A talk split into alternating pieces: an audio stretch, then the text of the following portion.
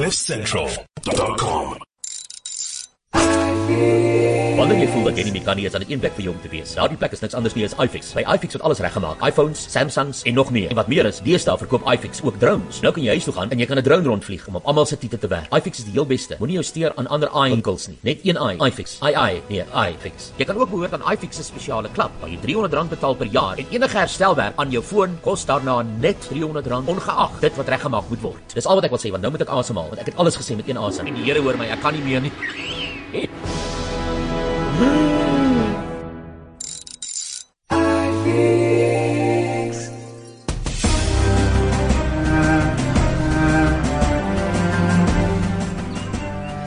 Gegroet almal.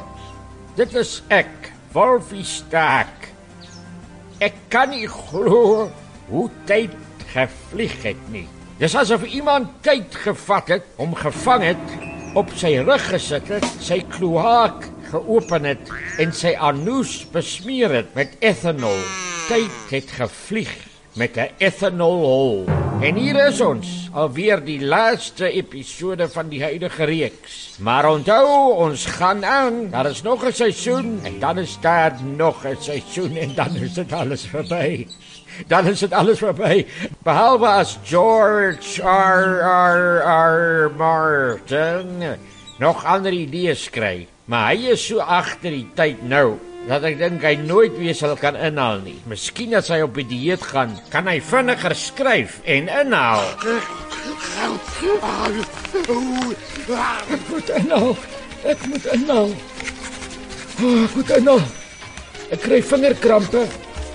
Ek moet inhaal. Fuck. Kom skryf ek. ek kom ons Kom tik ek nie liewer nie. Ewenterwel, dis die teenstaande fucking toggen. Hier is ons episode laaste. My dogtertjie Panna het uiteindelik daardie boring man sonder naam in sy moer gestuur en teruggegaan na Westeragteros. Wel 'n paar steekwonde aan haar maag, maar dit lyk nie of dit haar heeltemal uh, beskadig het nie. Sy het 'n paar mense om hier af te reken. Onthou julle nog met die rooi troue, the red wedding?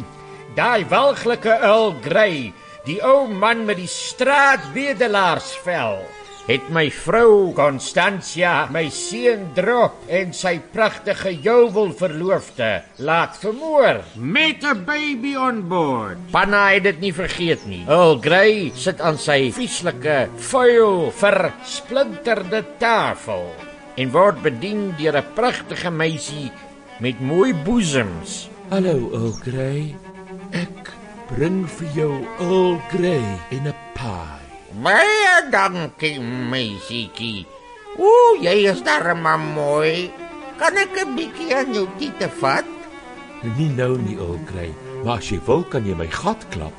OK. Dit was baie lekker. Wat se paai het jy behalwe jou eie ene? Wel, hier is dit. Dit is 'n lekker steak en kidney pie. Is daar nog iets in behalwe steak en kidney? Ja, kidney en liver en nails en intestines. Wow, dit klink meer soos 'n ysesbom as 'n paai. Smaak heerlik. Wie se lewer en niertjies en intestines en naaltjies en blinde darmes is dit wat ek opvreet? Jou eie twee seuns in Earl Grey. Wat? Wie is jy? Wat doen jy met daai mes teen my lelike skurwe vuil ongeskeurde nek? Jy het my liewe ma se keel van links na regs afgesny soos 'n slagotter. Jy het my liewe broer verrenoveer. Jy het sy verloofde wat dragtig was vermoor. Jy's 'n vieslike wrede etterpal. Nou wil ek hê jy moet na my kyk, o Grey. Want ek is nie 'n diensmaagd nie.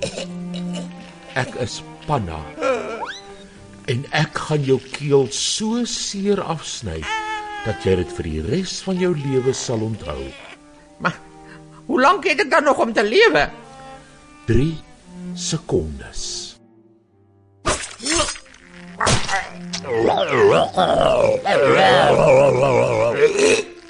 Game over. En so is die wraak op daai muishond uiteindelik geneem.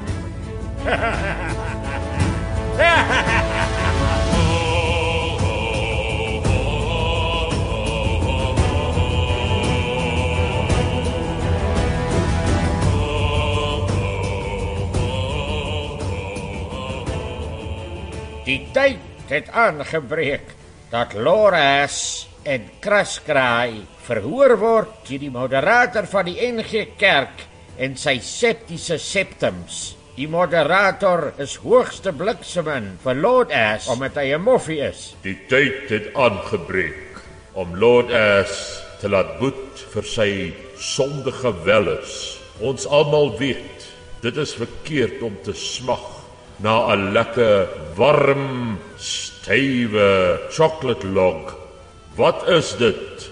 Sonde. En wat se sonde is dit? Baie sonde. Dis reg.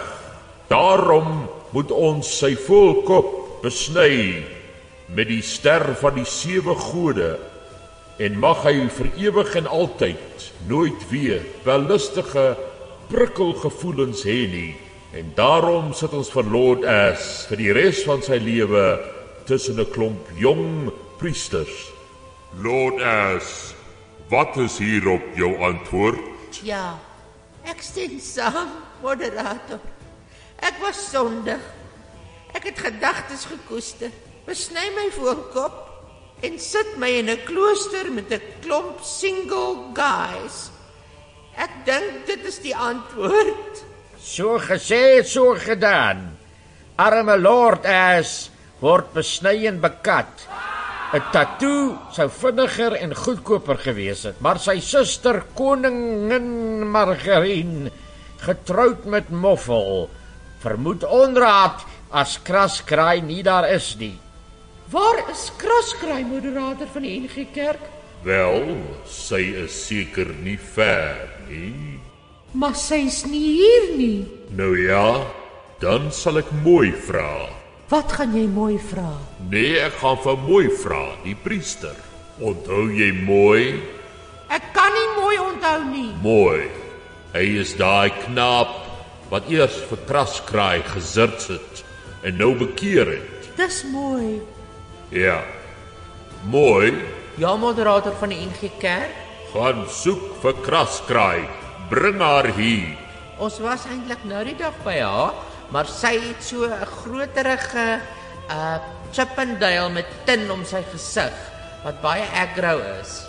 En ehm um, ek dink hy sal haar bring. Nee, jy sal haar gaan haal en jy sal beskerm word deur die sewe gode. Dankie moderator, ek sal gaan. As jy kan gooi nog 'n paar gode by, want hierdie is 'n motherfucker.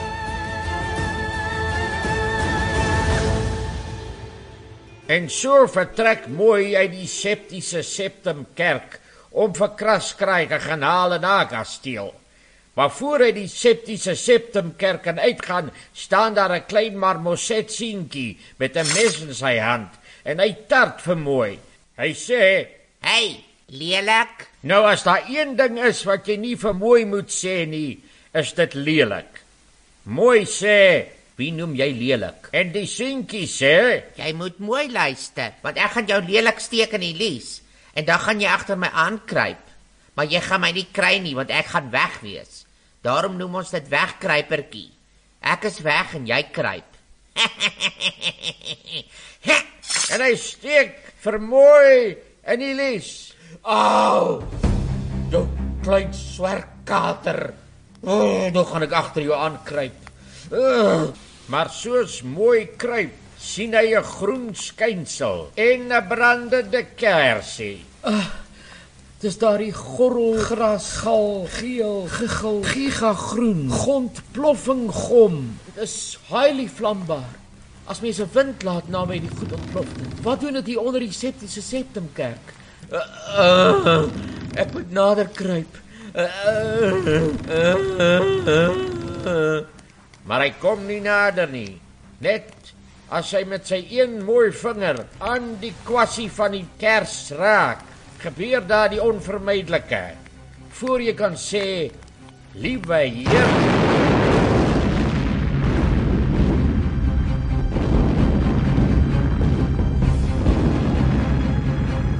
is almal dood. Die moderator, Margarine, Lord Ash en almal wat binne in die kerk was. Ons gaan hulle nooit weer sien nie. Ek wil jou nooit weer sien. Die lewe is te kort daarvoor. Kraskraai hou die ontploffing dop vanuit haar kamer deur haar venster en sy laat 'n stille gebed opgaan.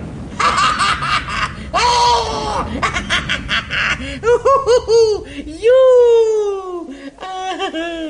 Die enigste probleem is dat haar seentjie Moffel selfmoord pleeg deur uit sy eie kamervenster uit te spring. Hy prewel Maleagi 4 vers 9.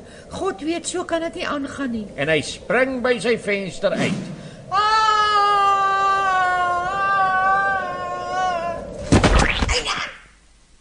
Nou dat daar geen troonopvolger oor is nie, sê Kraskraai Ag fokke, ek kroon myself. en sy kroon haarself. Koningin Kraskraai. Is jy nou uiteindelik gelukkig Kraskraai? Uiteindelik Ja. Gelukkig, maar alleen.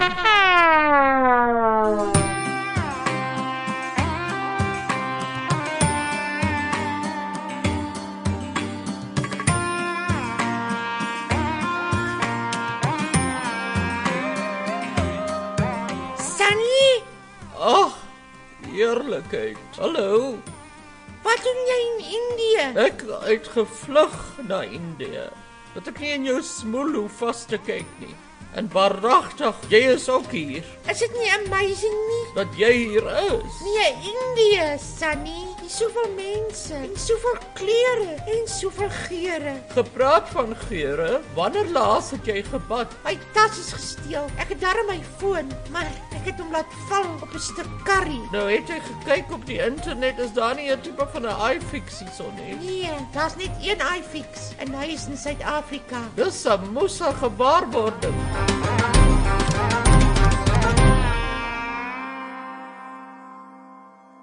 Gasper Radio Show. CliffCentral.com